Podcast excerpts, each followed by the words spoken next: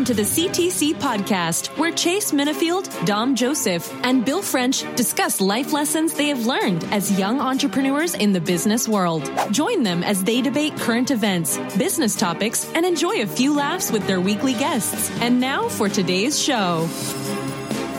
What's up, world? Welcome to another episode of the CTC Podcast. I'm your host, Chase Minnifield, along with my two brothers, Dom Joseph. You. And my boy Bill French. What's happening? What's happening? What's good, boys, man? I appreciate everybody getting on here. We have another podcast for you guys that's going to be another epic podcast covering a couple business topics and covering a couple current events. Our main topic of today will be leadership. We'll discuss leadership in the workplace. We'll discuss leadership as a boss. We'll discuss leadership as an employee as well.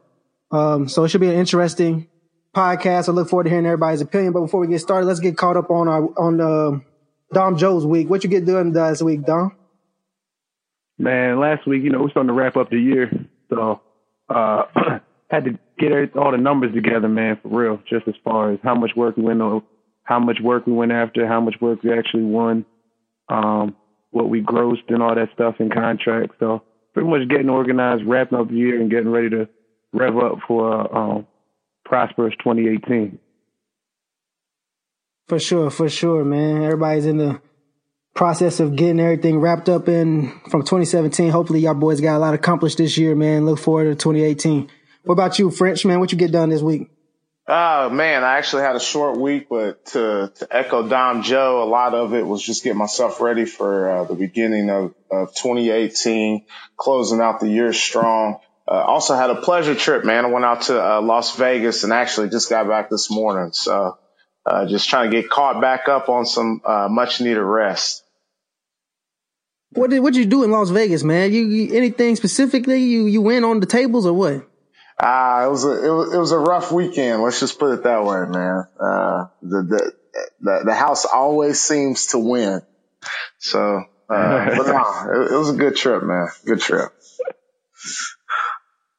Hey, man, leave that table alone, man. Go ahead. Hey, leave that table. Sit by the poolside, bro. Collect the sun rays, man. Stay up off that table, bro. Hey, man, trust me, I should have. But the problem was as you look out, it was a little chillier this weekend, so the poo action wasn't really there. Hey, even in Vegas? Yeah, man. It was in the low 50s, man. So if you ever go to Vegas, make sure you try to go right before the weather starts to change.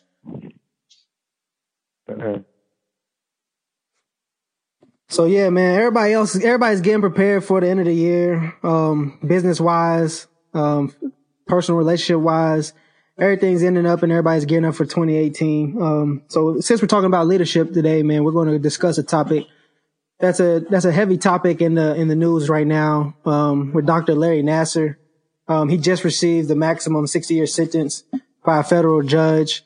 For everybody that doesn't know or is unfamiliar with the situation, Larry Nassar is the head gymnastics doctor at both Michigan State and USA Gymnastics.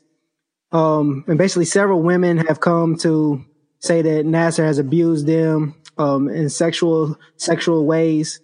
It's been numerous people that have come up. It's been coming out the woodworks, and multiple people from the famous gymnastics girls that were, I think they were called like the Fantastic Four or something like that. But, all the girls that were on that team with Gabby Douglas and, the other girls, they all came out and said they had situations with him.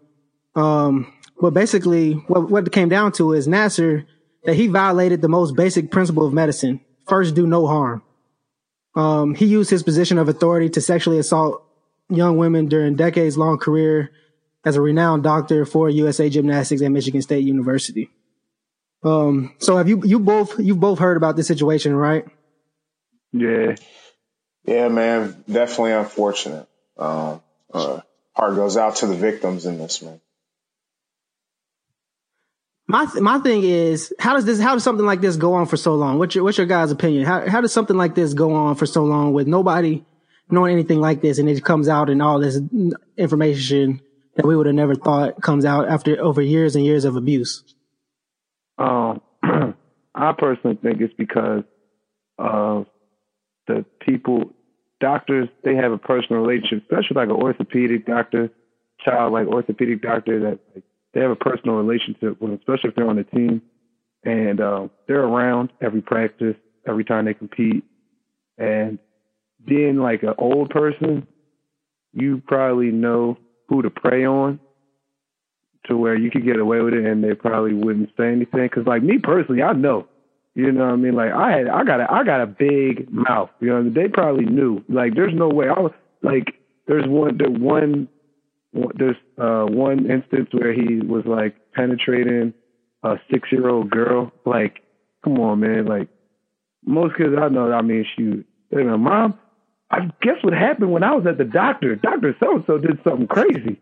You know, so I really think it's like preying on like kids that are different or kids that have that weakness. Yeah.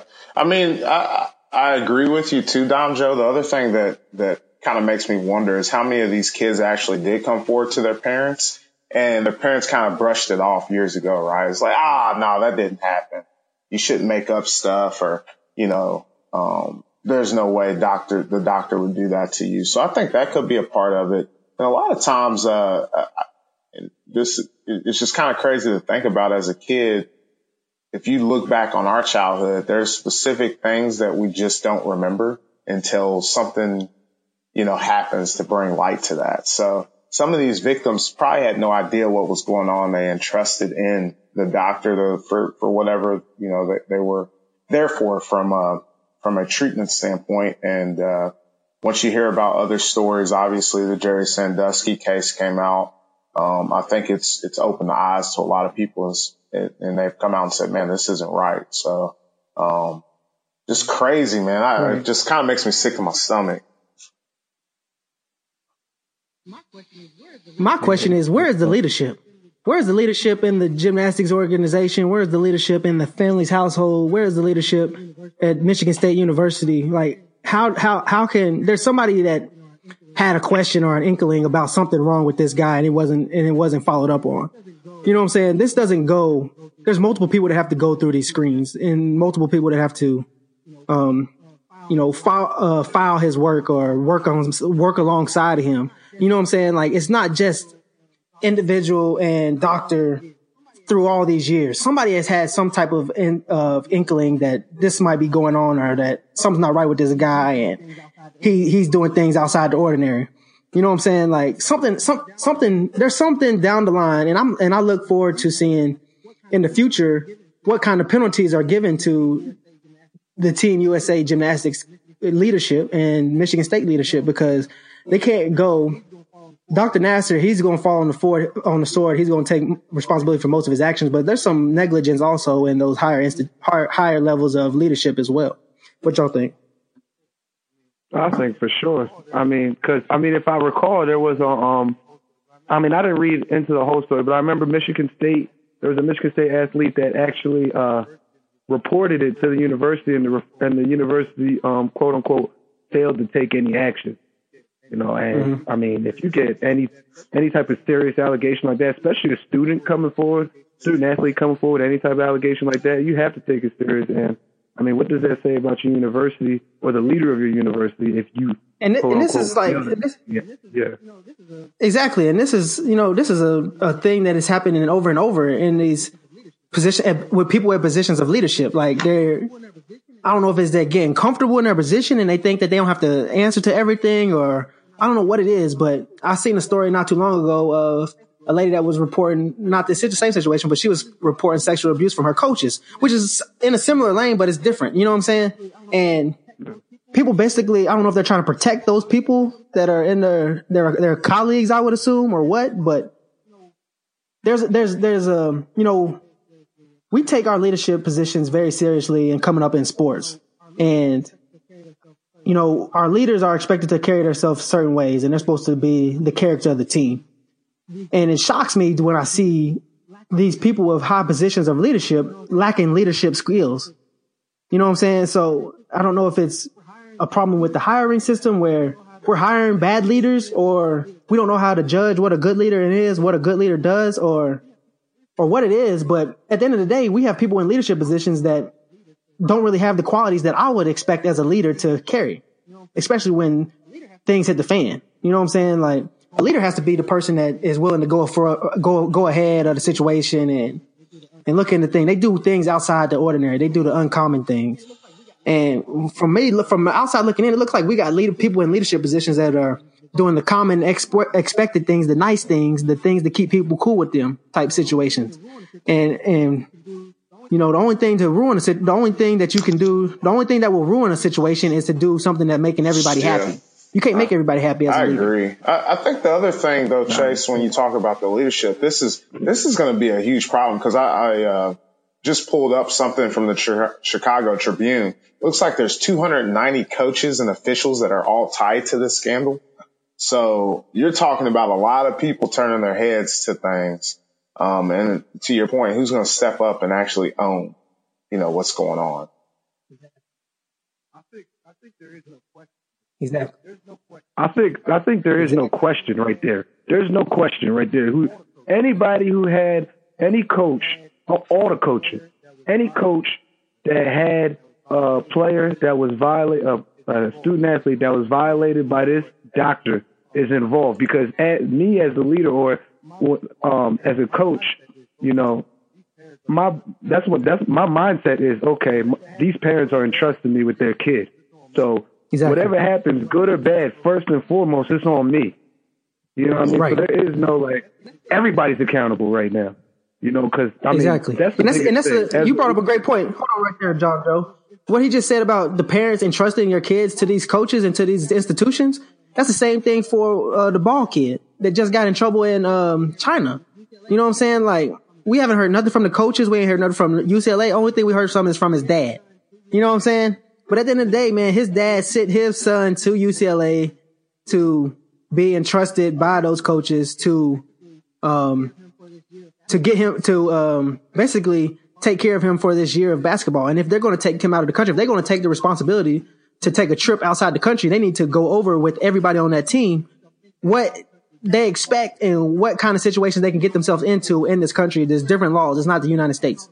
You know what I'm saying? So yeah. I just feel like the kid's taking all the fall for this, and the head coach, and I haven't heard nothing from the head coach saying anything about, you know, why were they by themselves? Those types of things. I know they're 18 years old and you can't follow them, but have you prepped them enough to go out there by themselves into a different country? You know what I'm saying? So, I mean, there's a whole bunch of faulting at leadership positions, not just here in this Larry Nassar case, but in our society as a whole. And I don't understand what it is. Is it an issue of, you know, is it a society, is it a culture issue where people are just like, they looking out for their own? They're looking out for their own, and they trying to, you know, make sure they keep good relationships for themselves, or you know, I mean, that's just morally bad practices for people that are considered leaders in our community or in our institutions. I think that LaVar Ball situation is, or LiAngelo Ball situation is a little different though. Only because I haven't been out the country with a team before, and that's probably where the responsibility lies and stops as a coach. Like, yo, listen, guys, we're going out the country. Now that it's not like we going to freaking Puerto Rico or Hawaii or France. We're going to a communist country, okay? Don't do nothing dumb. You know what I mean? Like, but at the end of the day, too, this isn't like. Like, these kids got taken advantage of, the MSU kids with this doctor, they got taken advantage of, some at a young age, at, you know, vulnerable times. LiAngelo Ball and those kids stealing sunglasses out of a mall. At some point, you know, you got to look in the mirror, you know what I mean? As for LaVar Ball saying, I feel like that's a private conversation LaVar Ball should have had with the coaches. You know, I don't really think he should have put him on blast like that, because now it just looks like you pointing the finger, like you trying to blame everybody else. Like, I don't agree with that 100%. You know what I'm saying? Like, yo, at the end of the day, you've been on bowl games, Chase. You know how it is, man. They give us a curfew, man. If it's not 48 hours before the game, 72 hours before the game. Yeah, you go out, you do what you want to do. You know what I mean? They can't lie. And that's cool. I'm cool with that. But you got to, like I said, like you said at the beginning, if we're in a different environment and there's different rules and there's different consequences for any of our actions, we need to be well aware of what risks we take in for doing stupid stuff. Because all kids do stupid things. All right, all kids do stupid things. All people get caught up in situations they shouldn't have done, and they look back on it like, why would we do that? You know what I'm saying? But there's a difference when you're taking that risk at your cousin's house, and if you're taking that risk at, you know, even at a local university, or if you're taking that risk at the mall or something like that. If you're going across country to someplace where you might never be back, like you're supposed to be, there should be higher levels of monitoring from the leadership positions of the team and the university. Yeah, I get what you're saying. You can't send somebody out in North Korea or China or any place where you don't have good relationships or it's a communist country. You can't send them out there and just say be back at before 1 o'clock. But you see, so you can't do that. You might mess around and not have a team the next day. I don't disagree with you. The leadership in that standpoint should have stood in. But the other side of it is like, come on, man. You stealing in America is not okay. So, you know what? So either way it goes, whether we're in China, America, it's not okay. Jupiter, it doesn't matter. Like, don't do anything that's going to put you in that situation. Like, why would, like, how? Yeah, go ahead. This is the thing. This is the thing, French. This is the thing. If we still in America, we know we got trouble. We know we got trouble if you still anywhere. All right, we know that. But I'm saying to the families of those kids, do them a justice and take care of them a little bit more closely if you're going to take them out of the country. You know what I'm saying? You got to put more rules and more standards in place to deal with. You got to cross your I's and dot all your T's. Because if you get caught stealing in America, okay, that's cool. Go do time, do whatever you want to do. Your parents still have an opportunity to see you. You know what I'm saying? If you're going to take my kid out of the country to some place he's never been, don't know what he's doing, I expect you to bring him back. You know what I'm saying? That's it. Yeah, that's it. That's all. That's the only thing I'm saying in that situation is that if the University of UCLA is going to take on the responsibility of taking those kids out the country, they need to make sure that when they go out this country, they come back to this country. You know what I'm saying? That's the only thing I'm saying to them. And they took their lack of leadership. Now, be it they can't sit there and just. Now, it might be bad etiquette, bad moral skills, bad upbringing, whatever you want to call it. Stealing is stealing. But at the end of the day, either everybody needs a hand with them when they leave, or whatever it is, you gotta go over and beyond to handle your responsibilities as a leader in that situation to make sure that kids make it back to at least where they're from. You know what I'm saying? That's just a different little deal. It's just a little different deal, obviously. I mean, because you just think about if you had a son, or if I had a son, or if Dom had a son, and they went to go play basketball tournament out of the country, and then the coach calls you and say, "Hey, he's locked up in this country." Now what we do? You know what I'm saying? Yeah, I don't think they should have left him like that. Yeah, I can't really help him. They gonna call you on the phone and say your son's locked up in this country. I can't really help him. I can't really help him. You shouldn't have took him then. You know what I'm saying? Yeah. Sure.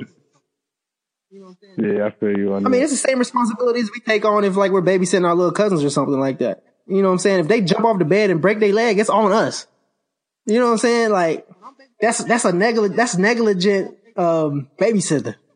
Yeah, you feel me? Like when I'm babysitting my cousins or my little cousin, it's all safety rules around here. It's all safety rules around here, man. 18, 19 years old, bro, you know right and wrong.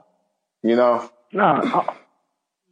You know right and wrong. You do, right. But you can't lie. Y'all both can't sit on here and say at 18, 19, when we was freshmen in college, that we was riding a straight arrow. We done did some stupid things that we got away with. You know what I'm saying? And they're doing the same thing. They just got caught with it. You know what I'm saying? And I'm not saying that we done stole or anything like that, but I'm saying we have done some stupid things that could have got time, that could have did time if you get caught with. You know what I'm saying? So, I mean, it's just being immature and being in situations where you feel like you're running with a crowd. You know what I'm saying? It's not, I don't think it has nothing to do. I don't think that it has nothing to do with that kid stealing again. I think that, you know, if we were If we could walk out the cafeteria with some French fries and not have to swipe our card, we would. You know what I'm saying? That's just how it is. And you know, it's stupid because but I'm just saying, like, we I done seen kids pick up an ID card and swipe it in the machine and get kicked out of school. You know what I'm saying? Like, it's identity theft. But in the moment, if it was me that seen that card and I was going to get some free drinks, I would have done the same thing, not thinking that I'm stealing somebody's identity. You know what I'm saying? It's just not even thought. So if I put myself in his situation and I'm with a group of kids and I see somebody do something wrong, if I'm a mature enough and I'm a leader, I say, hey man, what you doing? Put that up. But in that situation, our lack of leadership, our lack of maturity as a leader, we can be influenced to think that, oh, they getting away with it, I might as well try to get away with it too. Something free. You know what I'm saying? Why not try? And not thinking that if I get caught, that what the exact sentence will be. You know what I'm saying? Maybe it's just a slap on the wrist. Maybe it's like, give it back and I'm good. You know what I'm saying? So it's just I think that obviously it's a wrong thing to do and those kids are in the wrong for doing it. But at the same time, at 18, 19 years old, there's a sense of following the crowd then at that age. You know what I'm saying? And I think that's what they got caught up in. Yeah, I mean, I think it's wrong that the university, the coach hasn't come out and made a statement. I think that's wrong because at the end of the day, they are under your watch. They're your players. You know, like, even if you just go out and say, like, what happened and, you know, how it happened. Just say, tell me how apologize. You could have did something better. Yeah, tell me how you should tell me how you could have did something better. Own up to some mistake. You know what I'm saying? But because, I mean, even if you think you did a lot, we can always do something better. But there also comes in the issue of you know, not holding the kids accountable. Like, you got to find the balance between, you know, and that's what once you start placing blame everywhere, then the kids that's exactly what I was saying earlier. You know what I mean? Completely off. They've got to own something. What's up, Frank? Yeah. And what LaVar said is they've been punished already. Why are we getting punished again in the U.S.? You know what I'm saying? Which obviously, depending on what you think, is different. You could say that's a slippery slope. This kid could go down a criminal path type thing. Or you can say, man, he has a point. They was in jail in China for multiple days. You know what I'm saying? And when they come back, now they got more punishment from not even being able to play basketball. So, all right. I mean, it is what it is. You can look at it from two different skates. No, I heard that, bro. I got to call BS on LaVar for that because I disagree with you. Yeah, because I disagree with the university. They should have came out and made a statement when they first got caught. Yeah, they should have did that. But at the same time, okay, they dropped the ball on this, but you cannot. Okay.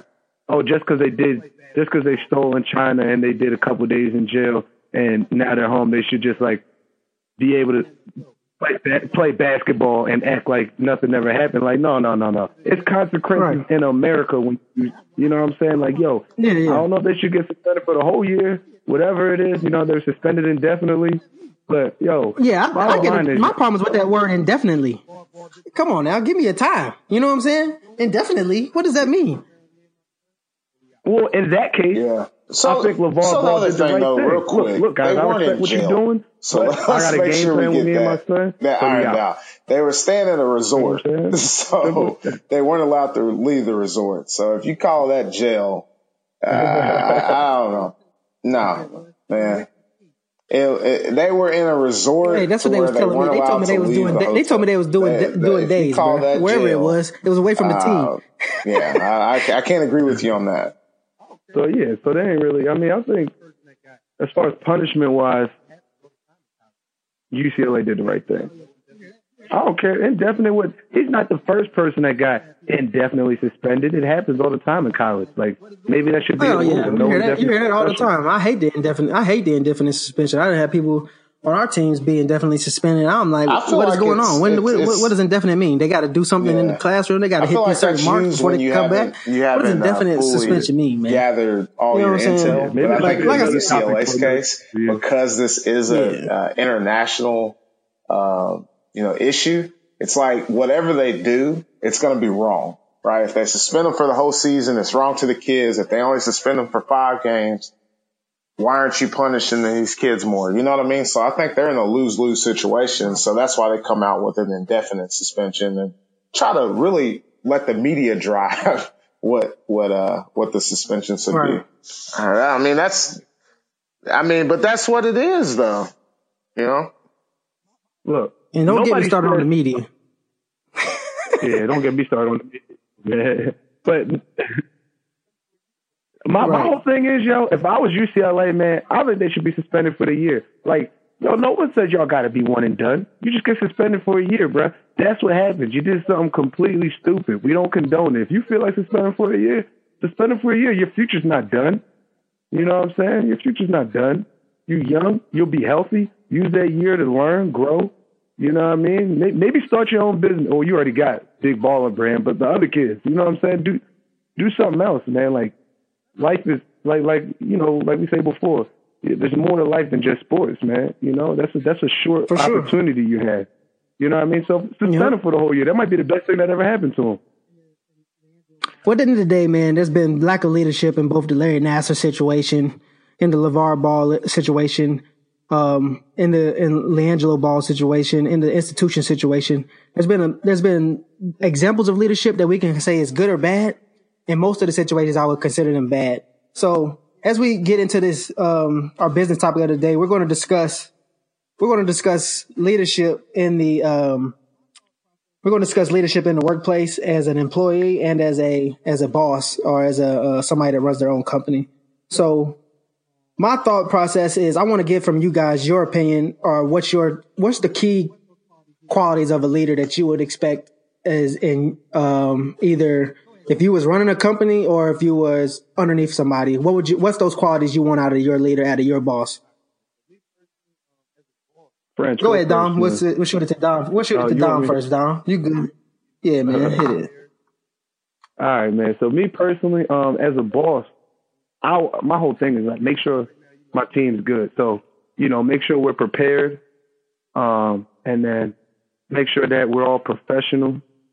Because right now, you know, working for Helping Hands, you know, I got a lot of people that didn't really have the best upbringing. So I'll let them know, you know, like, yo, this is a professional setting. It may not feel like it. You may not feel like you're a professional setting because you don't have on a suit and tie, but you still got to carry yourself a certain way. And, you know, my biggest thing is like to let them know that even if I'm not there, I'm in it with them. So sometimes I still work with them, buy them lunch, you know, just show them that I care and show them the right way to do things. And then also when things hit the fan, you know, you gotta always be the one to let the cooler heads prevail. So just showing them, you know, that everything is in control at all times. I think that's a quality that you need to have as a leader. You know, there's always a solution to every problem, and it's your job to find it. And that's why everybody else isn't a leader, because it's easy to look at somebody and get the answer. But when you coming up with the answers yourself, you know what I'm saying, that takes a different type of person, different type of thinking, different type of attitude. And in my other engineering firm business, my whole thing is I've never been an engineer before. I've never worked in an engineering firm before. First time I started learning about engineering was my first day at work. So, I mean, I've been in for a year and a half now, but there's still a whole lot to learn. So my biggest thing now is just pretty much do my job, and then whatever my teammate or whatever my coworkers need, you know, be there for them on that front, because we got a lot of work right now. We're a small company, but no matter, even if it's just taking out the trash and making things easier around the office, you know, just do that. Just be a help, you know, any way possible, and learn. And I agree wholeheartedly with you, Dom Joe. The one key thing that I really value is just relationship building. So in my current role, I have a gentleman that I am directly responsible for, and then I actually have a division of about 5 or 6 folks that I'm also kind of responsible for. But basically, a successful leader to me has the ability to build strong relationships with their peers. So basically, you're able to push and drive, know what makes that person tick. So then when things get tough, it's easier to ask things of them, right? So you build up some rapport. You know what brings them into work every day. You know what drives them. So when things maybe aren't going the way they should or the way you want them to, you know, me and my profession is a sales organization, right? So a lot of that is how we use to drive production is, hey, what makes you tick? And a lot of that comes from just having a really good relationship and putting yourself out there. And then to Dom's point, when things get tough, man, it's being able to go out there and roll your sleeves up with your team and show them how much you care. So that's going to be the first step in it for me. That all sounds good. Like I said, we're going to put some more for it. My thing is, as a leader, man, I think it's extremely important. That all sounds good. Like I said, we're both coming from multiple different sides of things. My thing is, as a leader, man, I think it's extremely important to be a coach, to be able to explain things clearly of how you expect things to go and how you want things to run, or to be able to talk things through. I think where we lose communication at is when people stop communicating. You know what I'm saying? And it sounds so simple, but it's the truth. Even the smallest things, I want to talk through them. I don't want people to go over things and think that I just understand what they're saying. No, like let's talk over it. If you don't understand when you get paid or how you get paid, how the pay scale works, let's talk through it and let's discuss it. Those types of things. So I like to make sure that I'm a good coach to people that's underneath me. I like to make sure I'm a good coach to people that are leaders underneath me. So there's two different types of people that you got to coach. You got to coach the ground level, and then you got to coach the level that's also leading the group of people. It makes sense. So both of those have to be done well. And I've seen in my situation of creating a company, I've seen that I've had to grow in both of those areas. First, I had to grow as far as coaching or teaching the ground level people that are doing most of the work. But then I had to learn how to coach the people that are over top of the workers. So now I can move on to the next thing, because you can't be scared as a leader or as a boss to let go of things and let people do them yourself. Let people do them themselves, where I feel like there's a generational gap, because a lot of our older heads, they got to have their hands on everything. You know what I'm saying? So empowering and people, where I'm trying to excel at is being a good teacher, being a good resource so that other people can do it just as good as I can do it, if not better. Empowering. Yep. Empowering. Yeah. That's exactly the word I'm looking for. So empowering others. Sure. And then another thing I think is very important for a good leader is not being scared to change. You know what I'm saying? It's never my way or the highway. It's never that. It's a situation where you got to listen to everybody, take everything into account, step back from the situation and make your decision on it. So empowering people, not fearing change, not fearing others' opinions. And then the last thing that I would say is the most important for a leader is, at the end of the day, be uncommon. Be somebody that other people look forward to working with. Something that's in your character, something that's in your personality, whatever that is, whether it's you're a nice guy, you have fun, or you're a stand-up guy, you don't cuss, you do things that people look towards. Those type of traits are things that people gravitate towards or working with or working under. So those type of things are what I consider great leadership qualities, things that you can be as a great leader. Overall, I would like to know, like, who are some people that you've studied under, and, you know, you can name some names, and what kind of leadership qualities did you try to pull from them? Because obviously we're just not making this stuff up in our head. We've learned from other people in general. Yeah. So who are some people that you've learned some leadership qualities from, and what they exemplified, and the football coach? So what did you pull from them? Like, what type of skills did you pull from them? Go ahead, Dale. Of somebody that I've looked up to just as I started my career, how to run a small setting office as an entrepreneur, having the ability to connect with individuals that you're working with on a daily basis. Finding some common ground, setting expectations, following through on those expectations that have been set. So your dad was a huge role model for me. And another individual is just somebody I work with currently. He's been with Tech Systems now for 29 years. And basically, kind of going back to what I discussed is that relationship piece of it. Someone that's had, years of success and, just looking at how he can get people motivated, to do well in the role, has always been something that I've just kind of piggyback off of. But yeah, no, those two individuals have been really big for me.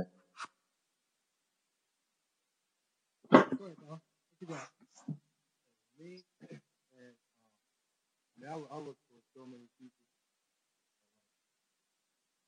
sports figures, so even go ahead, Dom. What you got? I look towards so many people, like sports figures too. Even just as far as to get my team excited about the day, or get my even the people I work with in the engineering firm excited about the day. Definitely Brian Dawkins is, somebody who just always brings the energy. One thing, yeah, man. One thing about Dom Joe, man, I'm always going to have the energy, man. If I don't got the energy, man, hold me accountable for that. Yeah, man. Hey, I like being high energy. He's that guy. In the office, on the field, you know what I mean? In the club, everywhere, bro. It's fun. In the club, and then in the club, man. You know me. All right. Yeah. I'm that guy. I get the job done though. But preparation wise, I gotta put Coach Groh in there, and many. I'll even put you in there, man, for a quick little story, real quick. But Coach Groh, he used to have us so prepared for the game off of his preparation alone, that I didn't really understand the importance of doing my preparation until I had to do it. Coach Gold used to give me my own cut-ups. I was a third-down guy. I always came in on third down. He had my third-down cut-ups for me, all the plays that I was going to see when I was in the game. Boom. I used to watch third-down cut-ups and special teams DVD. And, man, I'll be ready to go. And then Coach Gold left and Coach London came in. It wasn't the same preparation, and I had found myself doing a lot of things myself. But then, Chase was always so prepared, and he actually showed me how he prepares for it. And then I was like, "Dang, shoot, I'm ready to go." And so, really, ready to go. Seeing how important he was going into that dark room. He was going into that dark room for a couple of games. He was walking into the room with those lights. Yeah, bro. In 2010, I was going into a couple games in that dark room, bro, for sure. You know what I'm saying? But, hey, we got through it, man. Hey, everybody got to learn from us, from something they've been through. Yeah. So, and then I just carry that into the workplace now, man. If I don't know what I'm doing, I'm going to do my research, make sure I'm prepared. Just like in the football meetings, if I know I messed up, I'm going to go to the film room, watch it early, see if I can have an excuse for my mess up before they call me out in the meeting. You know what I'm saying? I do the same. Hey, I look at our meeting agenda. You know what I'm saying? Before our staff meetings, and I'll be like, all right, man, I got something for that one. Got something for this one. Okay, why don't I have this done? Or am I getting it done to give them an update? Yeah, you got to be prepared. If you're going in to do a job, make sure everything is right. Make sure if I'm talking about cleaning, if I know that I'm out of stainless steel cleaner, I'm going to go get stainless steel cleaner. If I know who's working for me and I know their strengths and weaknesses, sometimes I might go in before them and make sure the units are trashed out, or make sure, all the furniture is in the middle of the room so they can get the good vacuum or whatever. If I meet all my deadlines, I make sure, everything's organized in the engineering firm. So When I got to get a proposal out by a certain time, all I got to do is put everything in one folder, boom, boom, boom, send it out. Good. So, I would say, and then my dad, as far as the jobs going on. So you and Coach Groh for preparation, Brian Dawkins for the charisma and the energy. And I would say my dad and my brother, as far as explaining the job, they're really good explainers as far as what you have to do, like clear, concise, what you have to do. That's 90% why it's good. They're real good at that. So that's my list right there. That's a solid little list, Don Joe. Not just because I'm on it. but like I said, man, I learned a lot from my. Hey, I got a nice little list of people that I've learned from. First and foremost, my dad, man. What I learned from him is, and for all you guys that don't know, Frank Minnifield is my father. Look him up if you don't know him. But overtime hours, preparation is what I learned from him. So basically what Dom Joe learned from me is what I learned from him. As far as being prepared, being over-prepared, he taught me how to prepare. And I mean, if you know his background, then you know why he prepares. He's a former walk-on at the University of Louisville. Little short guy, you run up on him, you can take him. And, but he's tough, and he's tough, and nobody outworked him. So, you know, he's the strongest guy, fastest guy, but he just wasn't the tallest guy, but he had fight in him. So, I mean, I learned a lot from that situation, and hearing his story over my life is just that you prepare the right way, you'll be able to handle whatever situation's thrown at you. So one thing I make sure I do is be prepared. I don't like going into nothing unprepared. Kobe Bryant. I'm not even a Kobe Bryant fan, but I learned a lot from Kobe Bryant because the guy is a now guy. He actually had a quote that I just seen recently talking about Lonzo Ball. He said he needs to get better now. If you're just patiently going about it, you'll never get there, which is a crazy quote if you unpack it. He needs to get there. He needs to get better now. And that's the mindset that Kobe Bryant always lived by. I remember a story that I read that somebody told me. I think it was Jay Williams. He didn't tell me that personally. He's on TV, but the commentator that used to play for Duke and us three, we probably remember seeing Jay Williams play in college. He was a bad man, and when he was going into the league, they compared him like he was going to be the next great player at the Chicago Bulls. But he told me a story. He didn't tell me a story personally, but he told a story on TV. He said he was playing the Los Angeles Lakers that day, and he decided that this is his time to play against Shaq, Kobe. He gonna come in there super early, so he came in like 3 or 4 hours early to get some shots up before the game. Only person there, except for one other person, Kobe, already there. And then he said he put in work for 3 to 4 hours, took a break, sat down, and he was like, "I'm about to bring it in." He said Kobe went for another 2 hours out there on the court, so Kobe showed up before him and stayed longer than him. And this guy was specifically thinking about coming in here to outwork him, to be better than him today. You know what I'm saying? That just shows you, like, procrastination is our biggest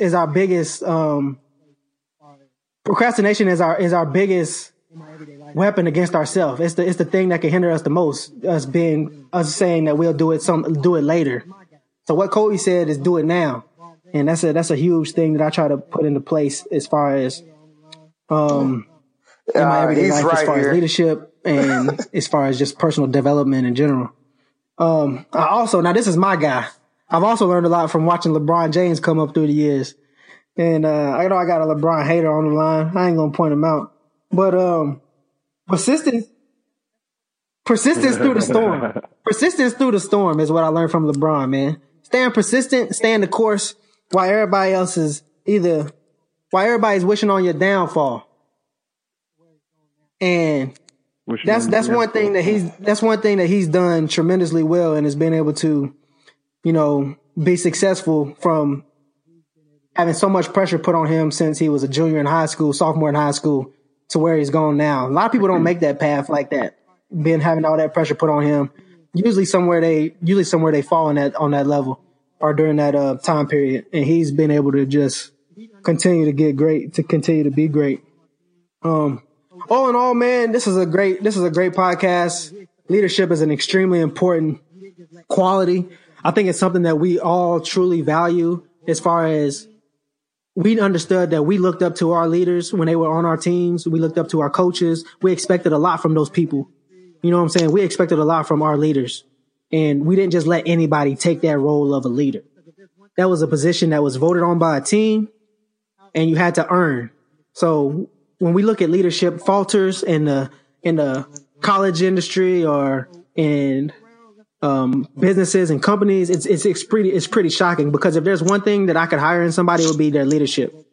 What type of leader are you is the most important thing I care about when I'm trying to hire people, especially to run a group. So let's go around. Let's before we get out of here, we got our gas of the week. I'm gonna do the gas of the week for this week. And we'll rotate that each week. But I want you guys to give one quality if you had one quality, tell somebody to be as a leader in the community, in business, and whatever, one quality, what would you tell them to do? Be as a leader. Go ahead, Dom. All right, man. Me personally, I would say start by, because you know we're talking to a whole bunch of people here, so start by being the same person every day. Who you are every day, that pleasant person, you know, the team person, the people that they want to be around. You know what I mean? Be that person every day. Nobody wants to deal with somebody who they don't know who they're going to deal with from day in and day out. Nah, that's a good one. That's a good one, Joe. Nah, Joe just answered for everybody. Oh, no, Joe. We need one, bro. We need one, bro. Be the same person every day. I'm saying all that. Yeah, but I'm just saying that falls under treating value. That's solid. So I'm gonna give you one quality, like we're at. Be a pleasant energy, man. Keep the positivity going. That's just being reliable. Yeah, Don Joe, bro, would be mine. Oh yeah, he made sure reliable, dependable, interchangeable. So what's the quality there? But basically, when things get tough, being the guy that's the go-to. When things aren't tough, you know, still being there to help out, I think is always going to be important. And that really goes just to being consistent. Be who you are every day. Good one right there. I would say be out in front. And the reason I say be out in front is because it embodies everything what becomes of being on time and not following the track.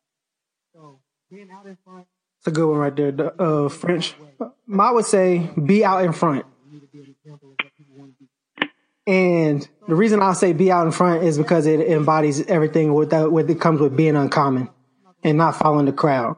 So being out in front and making sure that you do things the right way when everybody else is doing things the wrong way. You need to be an example of what people want to be. So time for the gas of the week.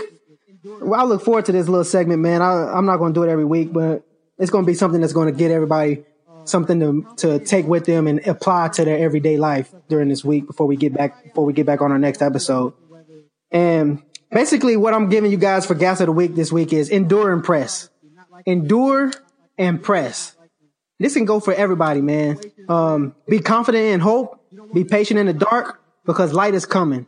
Everybody out there is going through something, whether it's it could be divorces, it could be being fired from your job, it could be not liking your coaches, not liking your leaders, not liking a situation. It could be situations where you don't want to be in, or it could be good situations. But at the end of the day, man, endure and press. Keep moving forward.